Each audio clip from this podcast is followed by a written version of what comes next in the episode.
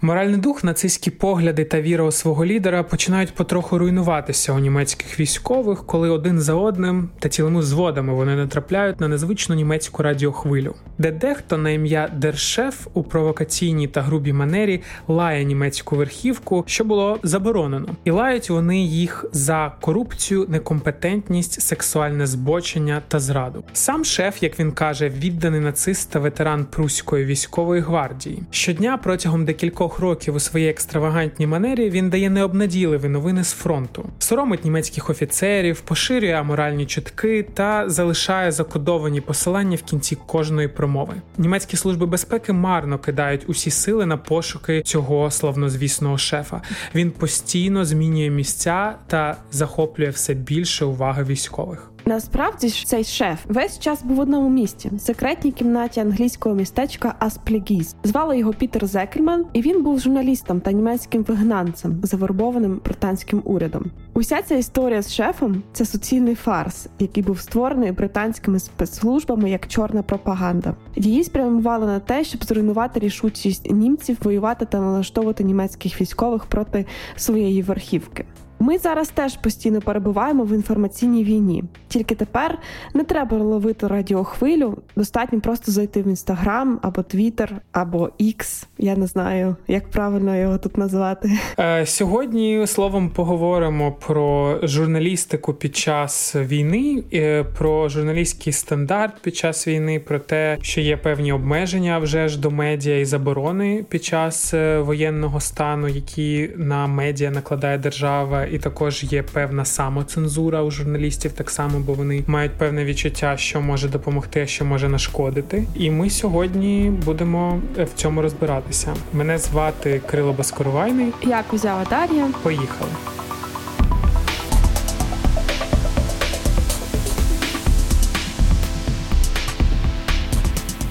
У нас е, телеведуча Наташа Влащенко е, відома, яка колись працювала оце перед 2022 е, роком на е, каналі Україна, Україна 24 Потім ці медіа Ахметова закрились, і тепер вона є частиною цвітіння українського Ютуба. От. І вона колись на питання, а як же журналістські стандарти, сказала сакраментальну фразу: О, я вас умоляю, які стандарти? Стандарти у кожного свої. Голова незалежної медійної ради, медіаексперт Татар Довженко навів чудовий приклад маніпуляції поняттями. Пропоную з цього і почати. Е, як так виходить, що не всі журналісти дотримуються журналістських стандартів, або вони у кожного персональні, скажімо так. Вони ж мали засвоїти їх ще ну, в універі, там під час навчання. Ем, ну, зокрема, неупередженість, перевірку фактів з кількома джерелами, достовірність це все основи журналістської роботи десяток років тому можна було припустити, що вони мало того, що не дотримуються стандартів, а ще й навіть і не знають їх і не, не знають про їхнє існування, тому що м, багато хто приходив в журналістику зразу з вулиці, що називається. Е, Оминувши е, теоретичну підготовку, а ще більше людей проходили теоретичну підготовку на е, пострадянських журфаках українських державних університетів, а на журфаках їх вчили батьківщину любити а, і тому подібне. І зовсім не розказували про стандарти. Або якщо щось, ну я сам вчився на журфаку, і там не йшлося про журналістські стандарти. Було е, був якийсь курс журналістка етика але він був абсолютно абстрактний, тому що ну зрозуміло, що люди, які писали всі ці курси, спиралися на переписані методички радянських часів, а там етика була відома яка. От. Зараз уже за останні років 10 е, дискурс журналістських стандартів настільки розширився і став всепроникним, що я думаю, що більш-менш всі журналісти знають про їхнє існування.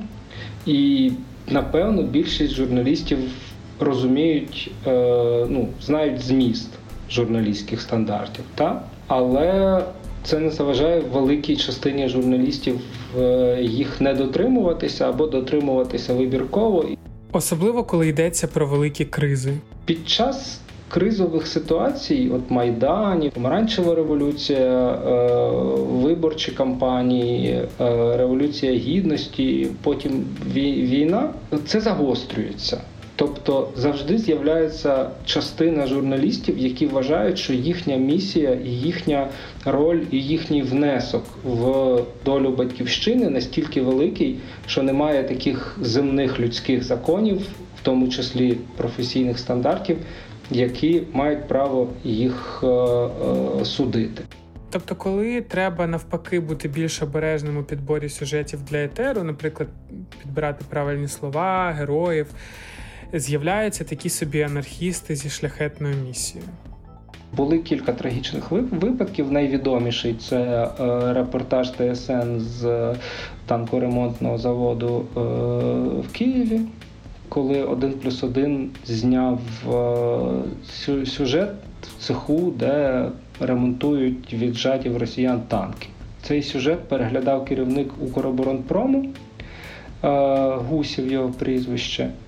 Але виявилося, керівник Укроборонпрому не досить компетентний і не побачив, як е, місце розташування цього цеху з цього відео можна було локалізувати. А росіяни побачили, і в цей цех прилетіли ракети і вбили кілька людей.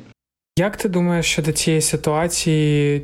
Ну чи е, є в цьому е, провина журналіста, і яку відповідальність він мусить понести? Я думаю, тут ну тут взагалі треба більш ширше брати, да, тому що тут є відповідальність на всіх, е, хто працював над цим репортажем.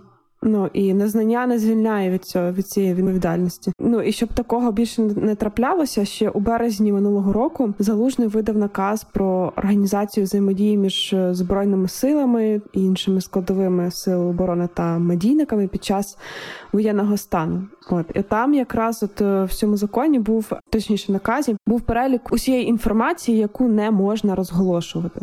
Наприклад, це і найменування військових підрозділів, і кількість озброєння і техніки, інформація про е, військові операції, які проводяться або плануються, і відомості про інформаційно-психологічні операції також. Тобто багато важливих речей, які під час війни стають е, критично небезпечними.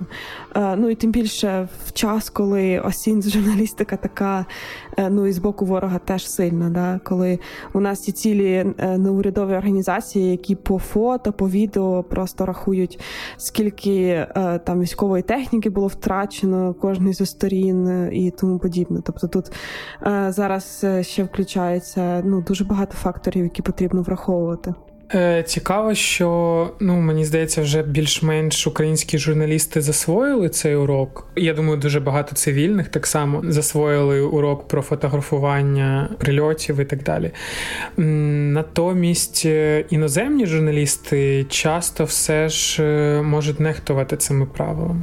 Тут фактично інтереси України і української влади входять в конфлікт з е, місією жур, журналістів, а також, що в принципі достатньо хреново, ставить в нерівне становище українських журналістів і іноземних, тому що українські журналісти, як українські громадяни, мусять зважати на те, що їхнє відео, їхні публікації, їхні прямі ефіри і так далі не мають зашкодити обороні, та не не мають там навести ракети, поінформувати ворога про е, ступінь руйнувань і так далі. А західним журналістам це по барабану. Їх обмежує тільки страх е, депортації чи позбавлення акредитації. Да, до речі, навіть ось. Е, Е, іноземні журналісти, які приїжджають в Україну, ну іноді взагалі не піклуються да, про нас таки своїх репортажів.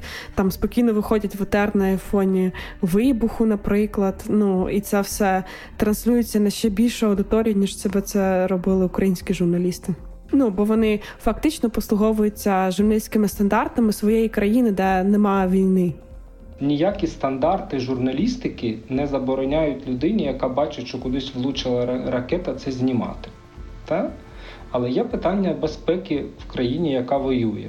І вимоги до медіа були дуже чітко сформульовані на початку березня в наказі головнокомандувача. В наказі головнокомандувача було перелічено по пунктах загалом раціональні штуки, які не можна і не треба показувати. Тепер питання: чи е, медійник, який приїхав в Україну висвітлювати війну і бачить перед собою унікальні кадри, як горить нафтобаза, в яку щойно влучила ракета, має керуватися наказом українського головнокомандувача, чи він має керуватися своїми посадовими інструкціями, які е, зобов'язують його знімати це і показувати, тому що це цікаво його аудиторії.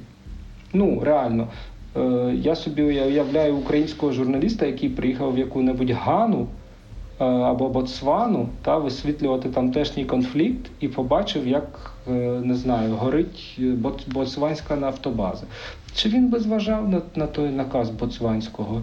Е, цього головнокомандувача, та ні. Але які існують запобіжники е, щодо цього? Чи варто позбавляти акредитації? Ну, ми всі пам'ятаємо, що до деокупованих територій, ну, наприклад, е, на Херсонщині, власне, Херсону, там було дуже обмежений доступ спершу у журналістів, і там теж це була достатньо скандальна історія. Загалом, тобто, як з цим можна дати раду? Ну, це взагалі досить е, нахабно, та тобто тут е, не лише журналістська журналістські стандарти, тут більше навіть етичне питання.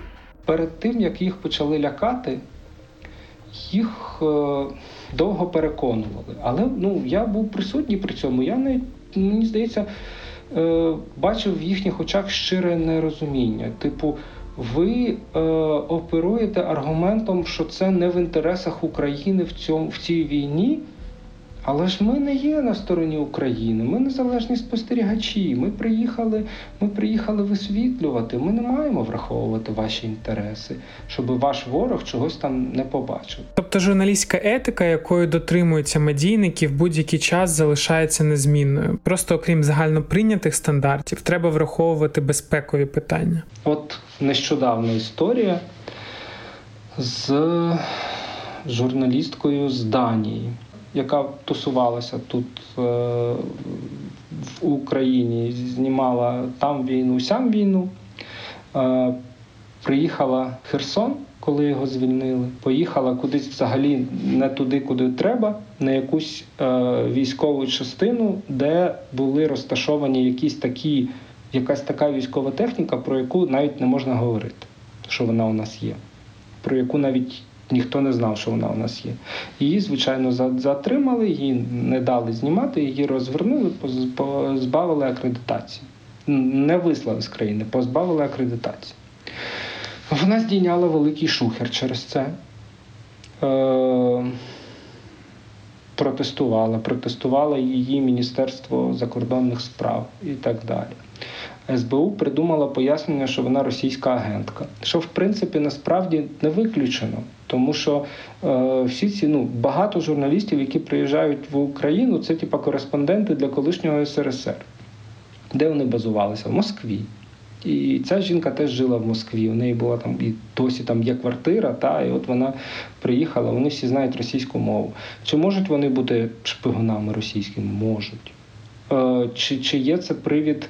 Їх не пускати нікого в Україну, хто до того бував в Росії, ну тоді про нас ніхто не буде розповідати. Тобто це є певний ризик. Але питання в тому, що е, український журналіст не поперся би, скоріш за все, військову частину, де стоять якісь там супер хай, хаймарси, чи чи не знаю, що що там ще стояло. Та? Бо він розуміє, що того не можна. Він чує, коли йому військові кажуть, не можна їхати. Але вже ж на кожне правило є порушення цього правила, і на кожен журналістський стандарт так само знаходиться порушення цього стандарту.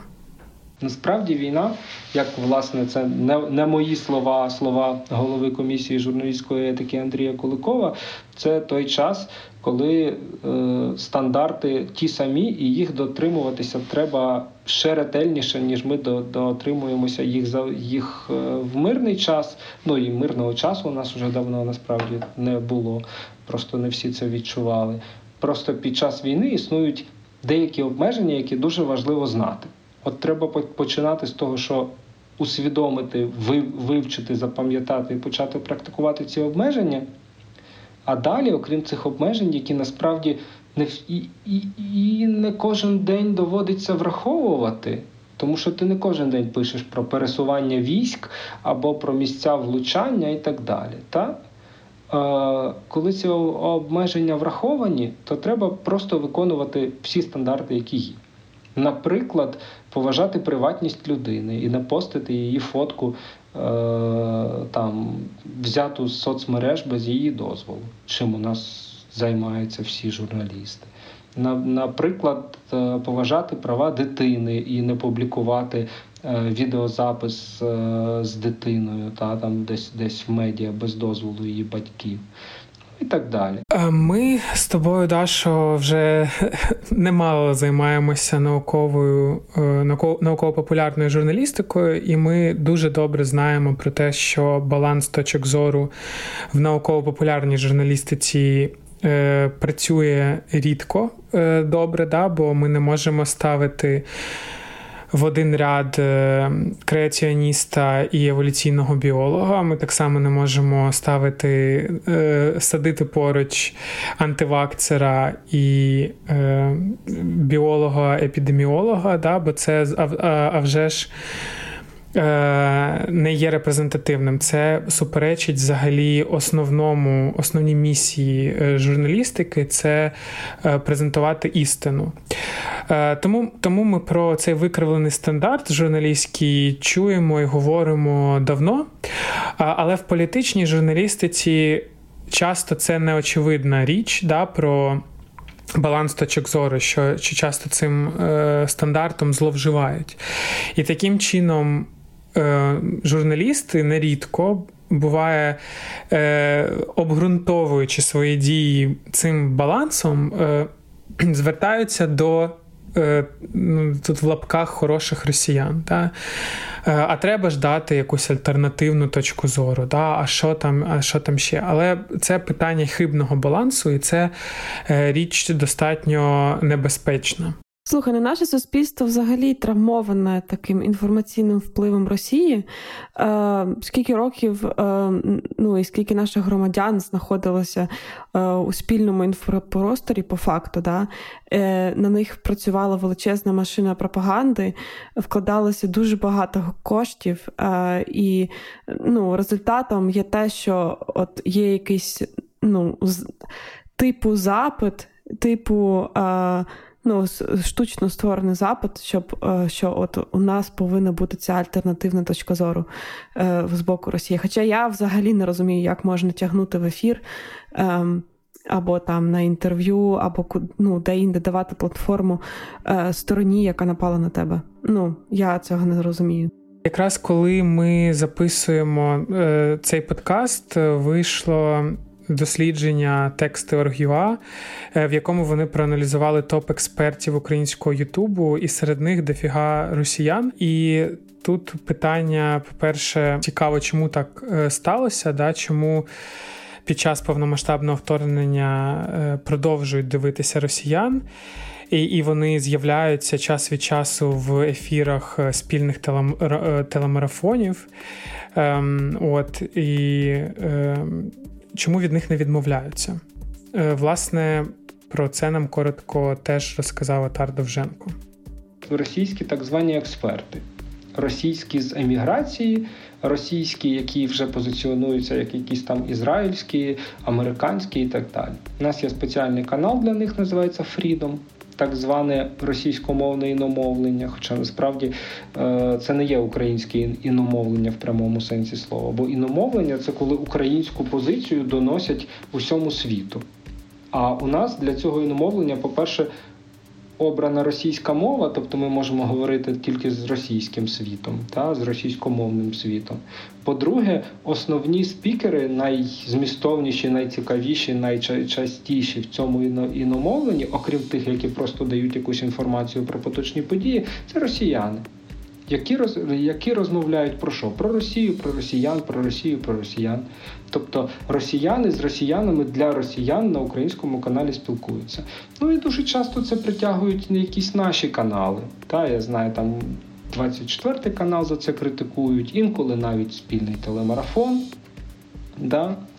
Е, Ну, що сказати про це? Я вважаю, що нікому в Україні не має бути цікавою думка російських, навіть дуже ліберальних селебрітіс про те, що відбувається в Росії. По-перше, вони всім своїм життям засвідчили свою неспроможність це адекватно оцінити, інакше би вони злилися багато років тому, тому що побачили би, що їхня країна безнадійна. По-друге, все російське має бути на карантині до того моменту, коли російська агресія повністю припиниться і Росія буде покарана. Після цього можна говорити з окремими представниками цієї культури і нації про їхню часткову ре- реабілітацію в наших очах, якщо вони будуть на це заслуговувати.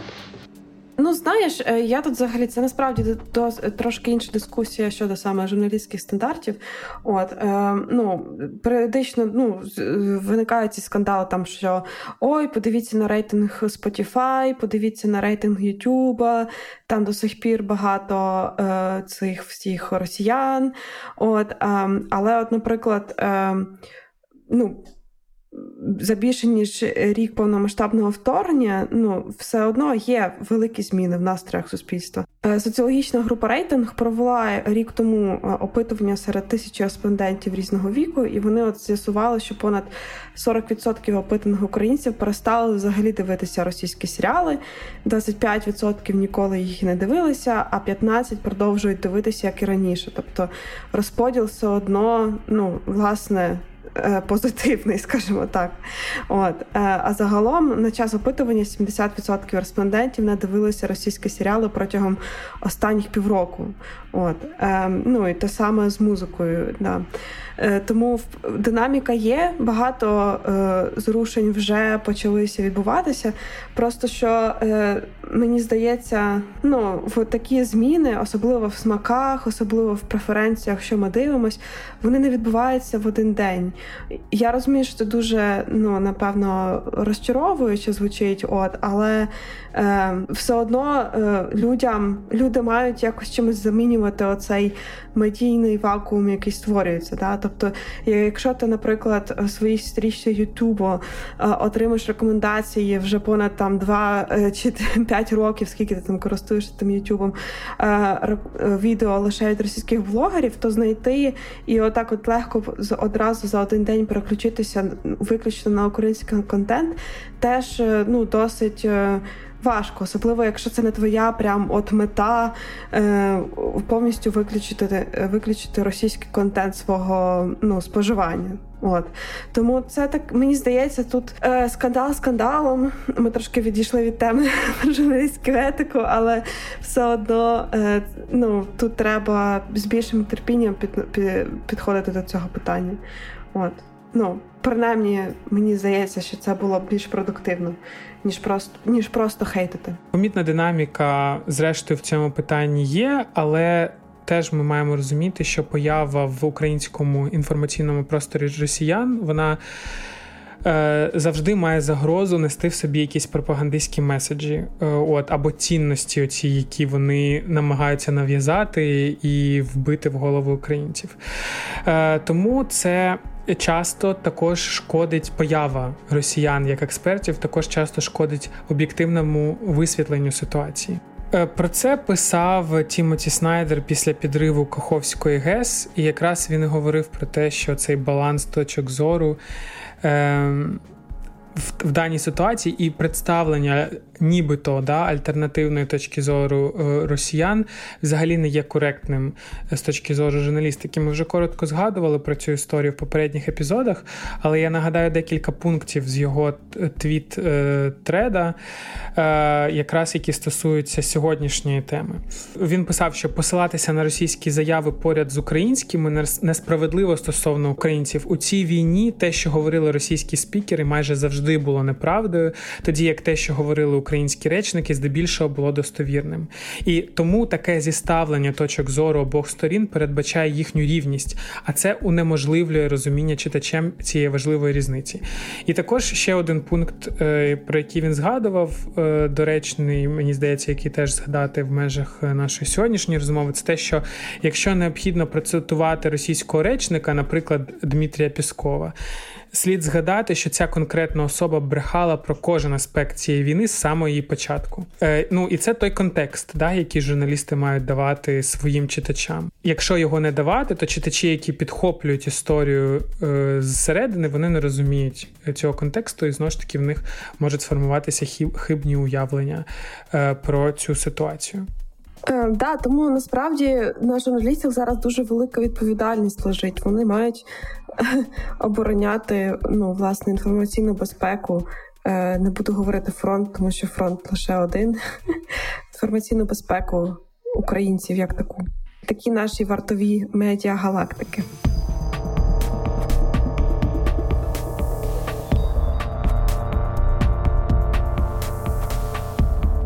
Ну і до речі, е, ну не лише з балансом думок є певні проблеми. Є також е, ну, спостерігаємо в останні е, місяці. Також багато ну таких маніпуляцій за е, ну не те, що навіть маніпуляцій, а от ефекту навішування ярликів. Да? Е, і е, цей ці навішувані ярлики, особливо коли вони звучать з різних е, джерел одночасно, е, то е, вони створюють е, ну такий ефект, який називається упередження уваги. Е, коли ти чуєш одну думку дуже часто з різних е, джерел і починаєш е, підсвідомо чи несвідомо, ем, свідомо чи несвідомо сприймати її за істину. Це, до речі, так як ну, це це є один із методів пропаганди, да, і це один із е, елементів інформаційної війни. От але дуже часто, особливо от ми зараз з ну там з різних причин чуємо багато е, таких от випадів е, на рахунок військових, коли, наприклад е, робиться акцент не на конкретній людині, а на те, що це саме військовий, там збив на переході когось, е, військовий чи військова там зробили ще щось. О, тобто е, зміщується цей центр уваги з поступ проступку конкретної людини на її професію. От і відповідно. Отакий е, дуже дивний наратив формується да, з приводу е, саме ну, от, е, військових. Я розумію, що звичайно військові це дуже різні люди, і звичайно, там не без ну є різні, скажімо так, ну проблеми. От але все одно, коли ми так от узагальнюємо, навішуємо на всю групу ярлики, вони потім ну починають потім грати на руку нашому ворогу. От на цю тему дуже. Е, Добре висловилася Тетяна Макетенко, авторка youtube каналу Рагулівна. Е, от буквально нещодавно в своєму етері. Давайте послухаємо. Зважаючи на те, яким чином зараз починають активно розкручувати історії скандалів в прив'язці до характеристики військової, я можу зрозуміти, що у багатьох людей намагаються все таки посунути відчуття безпеки на якийсь задній план і присунути багато інших жахливих асоціацій з нашими захисниками і захисницями. Я е, постійно фільтрую у своїй стрічці або у новинних новинних е, якихось е, на новинних ресурсах заголовки, які виділяють військових у певну демонічну категорію, тому що я розумію, що найчастіше за цим стоїть або невігластво, або знову ж таки бажання зірвати якусь сенсацію. Але таким чином наші медійники або просто люди, які сидять у своїх соцмережах, демонізують певні категорії людей, виділяючи саме їхню певну характеристику додаючи її до злочину, для того, щоб у головах у мас появилася ця прив'язка. Ну і взагалі рекомендую подивитися цей етер повністю. Він називається е, Є бачення, неочевидний насправді ні спосіб підтримати ЗСУ. Щодо упереджень, є ще одна історія, і ти напевно її пам'ятаєш е, на телеканалі Київ в жовтні е, вийшов такий репортаж, який називався Нічні вартові. Е, він був про порушників комендантської години. І от там журналістка Анжеліка Музиченко разом із теробороною їздила нічним Києвом і знімала для репортажу, як затримують порушників та як їх за це карають. Якщо ти пам'ятаєш, то вони тоді зупинили хлопця. Е, і в його телефоні знайшли фотографії з контентом 18+. Е, і от, е, окрім того, що нам невідомо, чому хлопець був порушником комендантської години. Натомість нам відомо, що журналістка його зацькувала і е, вийшов ну саме за ці фотографії, за ці світлини, і репортаж вийшов таким, яким ми, яким ми його бачили. Е, І от мало того, що вона. В принципі, порушила його певні особисті е, кордони, показавши на на камеру те, що було в його телефоні. Але й також вона це додала до цього свої суб'єктивні коментарі, твердження, і от е, це і є певне. Е, ну, певний приклад е, різновиду упереджень, які накладають журналісти на свої матеріали. Тероборонівці зупиняють ще одного нічного гуляку, беруть телефон на перевірку і Шок у смартфоні із сотню фото та відео сексуального характеру. Зігнати надлишок гармонів допоможе спорт. Ми ж йдемо далі. Ну так, тут дивися, тут взагалі така історія. Типу, перше, що, е, наприклад, е, ну, зміщає, зміщ, змістився фокус того з проблеми того, що людина порушила е, ну, власні, е, ну, власне, е, комендантську годину, що це була проблема. Да? Тобто цю проблему ніяк не розкрила, зато показало, що е, його замість того, щоб сплатити там штраф і ну, відповідно е, ну, покарати відповідно закону, да, то його власне заставили е, віджиматися. Ну, клас. ну, Більше того, да, вони зайшли е, зайшли ну, надто далеко, да, коли почали перевіряти, ну, показувати зміст його телефону і е, ну, взагалі е, якось особисто коментувати його ем, ну, його поведінку, яка не мала жодного стосунку до власне порушення. От. Е, ну, Е, а ще там, до речі, дуже ну так, е, як завжди, моя улюблена тема: типу, от е, тепер треба взяти, щоб воєнкомат взяв на олівець власне цього цього чоловіка. Ну, типу, знаєш, знову цей наратив, типу, що от, воєнкомати це ну і видання повісток це як покарання. Я я, я дуже проти того, щоб це сприймалося саме в такому ключі. Ну, коротше кажучи, неприємний сюжет. Та, але він е, підняв в суспільстві таку важливу дискусію про те, е, ну, ким є журналіст, і взагалі про етику цієї професії і роботи.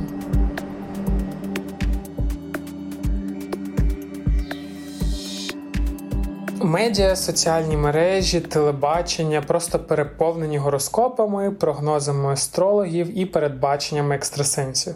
До речі, знаєш, у чому е, секрет успіху гороскопів? Ми вже з вами знаємо, особливо наші слухачі подкасту «Доворожки не ходи про секрети гороскопів. Е, психолог Бертрам Форер провів е, хрестоматійний експеримент зі студентами, з'ясував, що секрет полягає у загальних позитивних фразах і в певних характеристиках, коли людина переконана, коли людина переконана, що це стосується лише її, і саме її, із серії передбачень на чеках сільпо, які ви можете отримати, де щось хороше вам рекомендують на день. Та? Або е, е, мені дуже подобається ця історія, яку розказував Ніл Деграс Тайсон, астрофізик і популяризатор науки, що він бере. Часто до своїх аудиторій, коли він виступає, він бере газету, в якій є гороскоп, е, і спеціально замінює між собою знаки зодіаку і читає, наприклад, передбачення для водолеїв, е, наприклад, е, а каже, що це передбачення для левів, ну умовно, да? і люди такі, да, да, да, це про нас. А насправді він все між собою спеціально заплутав, бо вони апріорі можуть підходити до будь-якої людини і будуть резонувати, тому що вони достатньо абстрактні. От. І це така забавка, яка досі чомусь е, крутиться на національному на телебаченні. Да? Ну, Напевно, є є запит, чи чому це відбувається мені. Е, Не зовсім зрозуміло, але небезпечність цього ще й в тому, що е, час від часу виринають заголовки, коли астрологи, екстрасенси роблять якісь прогнози про війну. І це вже мені здається якось аж занадто. Е, але заголовки бувають достатньо різні. Наприклад, там астролог зробив прогноз, коли яким сценарієм закінчиться війна в Україні. Або хто може вбити Путіна? Астролог назвав прізвище. Або дрони полетять на Росію. Астролог розповів про сюрпризи від ЗСУ та смерть Путіна. Е, ще один заголовок: складний період. Відомий астролог розповів, чого очікувати у травні. Е, і це лише ті заголовки, які ми взяли з сайту ТСН. Всі редакції, е, які цим зловживають, ознайомлені з причинами, чому цього робити не, не треба. Роблять вони це очевидно заради трафіку.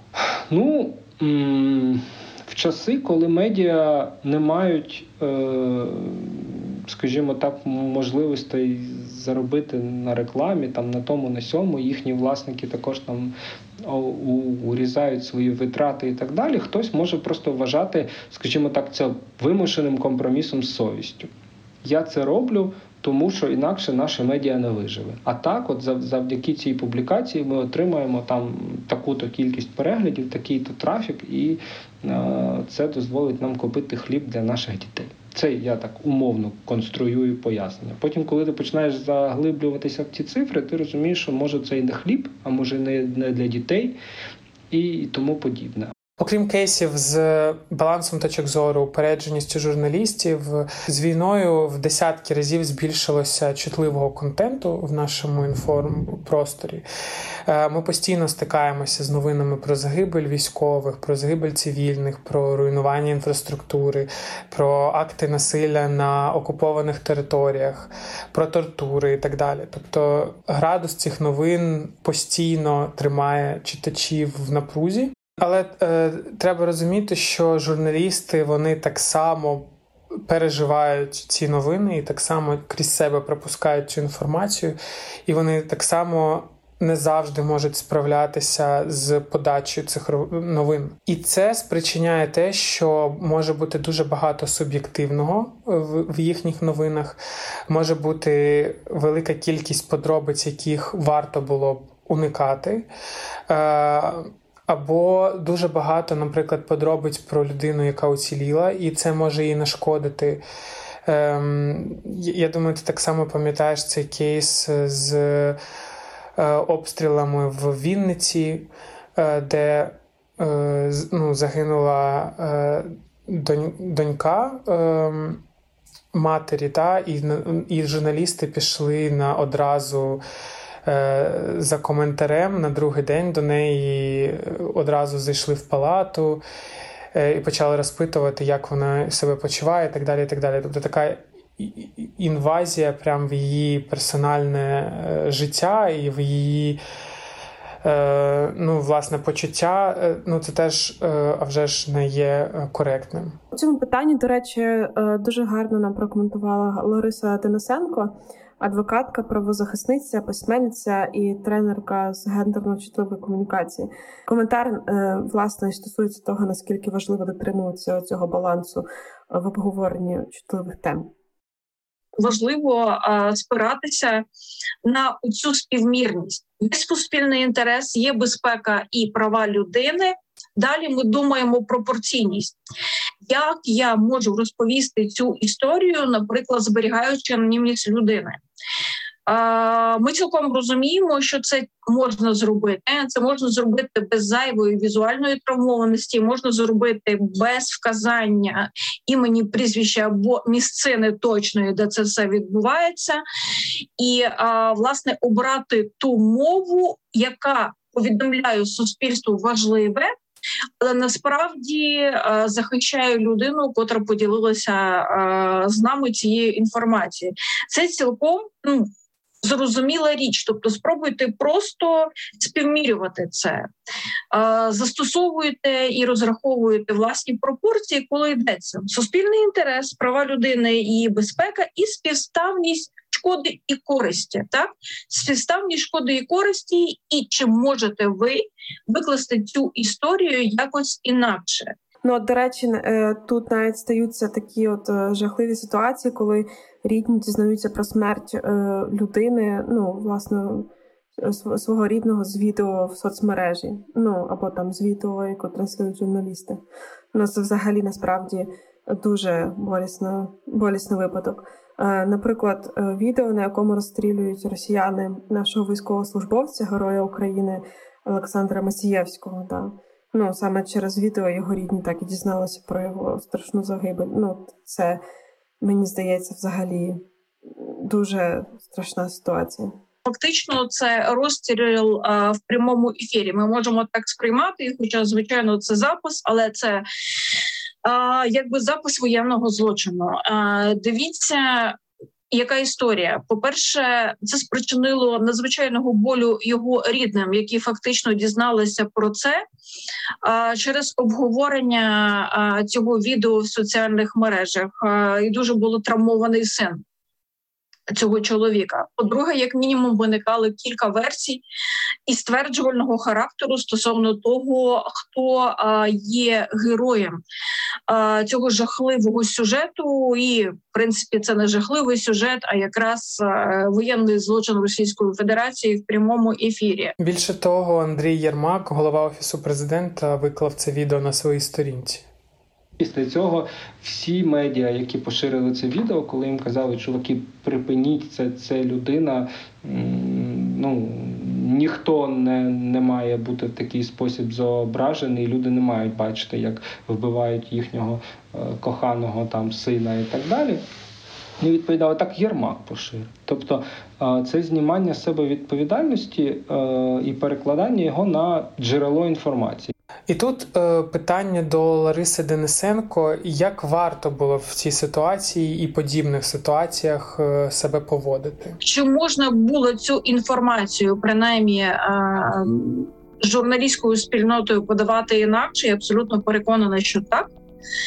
Е, по-перше, в нас є крім просто ретрансляції відео слова, за допомогою котрих ми можемо змалювати цю ситуацію і фактично дочекатися, коли принаймні е, Генеральний штаб збройних сил України або координаційний штаб е, стосовно зниклих безвісті бійців е, проведе е, роботу стосовно того, щоб е, родичі були поінформовані інакше. Щодо офіційних джерел вони теж час від часу роблять помилки, керуються емоціями або дають неправильні назви міст, які звільнили. Так трапляється час від часу. От але через авторитетність цих джерел аудиторії, які їх читають, дуже рідко аналізують цю інформацію. Вони їм довіряють. Е, Ну да, і тут би власне і хотілося, щоб медійники, ну власне, журналісти перевіряли ці дані, е, які надають їм офіційні джерела, і вказували на те, що там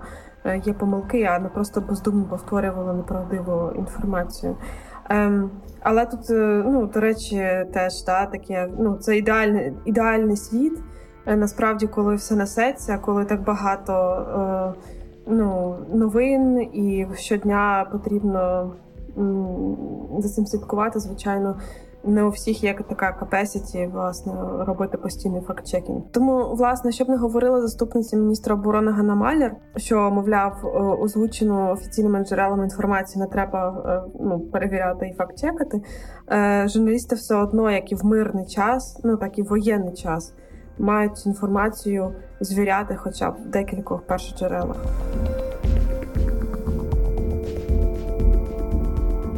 Давай підбивати підсумки. Існують журналістські стандарти, але а вже ж вони мають бути модифіковані. Щось з ними варто робити, щоб їх підлаштувати під е, час війни. Що це може бути? Да? Яким чином ми можемо їх підлаштувати, яким чином ми можемо їх використовувати? Ну тут, до речі, е, після невеликого сьорчу ресерчу можна е, ну взяти такий, е, провести такий невеличкий екскурс.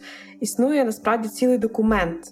Він називається Кодекс етики українського журналіста. Він був підписаний і затверджений у 2004 році. Останні правки в нього вносилися у 2013-му. І якраз у цьому документі прописані морально-етичні орієнтири, е, яких має дотримуватися журналіст. Ну, типу, як знаєш, заповіді заповіді журналіста всі ці стандарти дуже раціональні, всі вони дуже легко пояснюються. З ними неможливо сперечатися, їх неможливо відкинути словами У вас такі стандарти, у нас такі, тому що вони засновані на загальнолюдських цінностях. Е, Ну і насправді е, ну не не зовсім, скажімо так, за їх порушення не бути жодної відповідальності. Тут треба власне уважніше читати цей текст. Ухвалений закон про медіа, в якому вперше, вперше в історії журналістів зобов'язали, щоправда, без жодного якогось е, покарання за порушення, але все одно там написано, що журналіст повинен дотримуватись кодексу етики українського журналіста. Кодекс етики українського журналіста це е, 19 пунктів, де розписані ті самі журналістські стандарти. Тобто, що ти маєш посилатись на джерело що ти маєш е, давати факти такими, як вони є. Маєш е, не маєш перекручувати і виривати з контексту, ти маєш бути точним, е, ти маєш забезпечувати баланс думок. І у нас тепер є закон про медіа, який набув чинності 31 березня. Е, І от ухвалення цього закону є, є однією з вимог для вступу. України до ЄС. Ну це звичайно крутий крок, але це лише початок. І на реальне впровадження і направки цього закону підуть напевно роки. От е, і власне впровадження саме санкцій цього закону. Да. Власне, оця от інфорсмент цього закону, е, власне, він почне діяти лише у березні 24-го року. Тому, звичайно, тут треба запастися терпінням, скажімо так. Чудово, що є такі організації, як Детектор Медіа, інститут масової інформації, які стежать за дотриманням журналістських стандартів під час війни, і наші слухачі так само можуть сприяти їм у цьому. На їхніх сайтах є форма для подання скарг. Е, якщо ви десь побачили, що порушується журналістський стандарт, або журналісти в тому чи іншому випадку поводять себе неетично, е, можете заповнити форму, яку ми залишимо, до речі, на неї посилання в описі до цього подкасту. Е, і ви зможете також проконсультуватися зі спеціалістами щодо цього порушення. Тому дуже важливо, щоб медіа навіть під час е, війни вони були підзвітними. Ем, щоб вони були прозорими, щоб вони прагнули істинності, попри все, і дбали про те, щоб не нашкодити нашим військовим і нашим цивільним під час війни. Тобто, по факту, якщо підсумувати одним реченням всю розмову, про яку ми говорили, що всі ті самі стандарти, які споконвічні і давно працюють, вони так само працюють під час воєнного стану, але треба багаторазово двічі в десятеро бути обережнішим, тому що дійсно ця інформація вона може або рятувати життя, або навпаки е, позбавляти життів. Та? Тому тут е, ми маємо бути пильними. І ми е, дякуємо вам за те, що слухаєте постправди. Закликаємо вас бути пильними, закликаємо вас читати якісні перевірені медіа. А якщо ви десь побачите, що те чи інше медіа, в тому числі наше, оступається або допускається якихось помилок, будь ласка, не мовчіть, а давайте змогу цим медіа покращувати свою роботу. А ми почуємося з вами за тиждень. З вами був Кирило Безкоровайний і Таша Кузява. Всім па-па.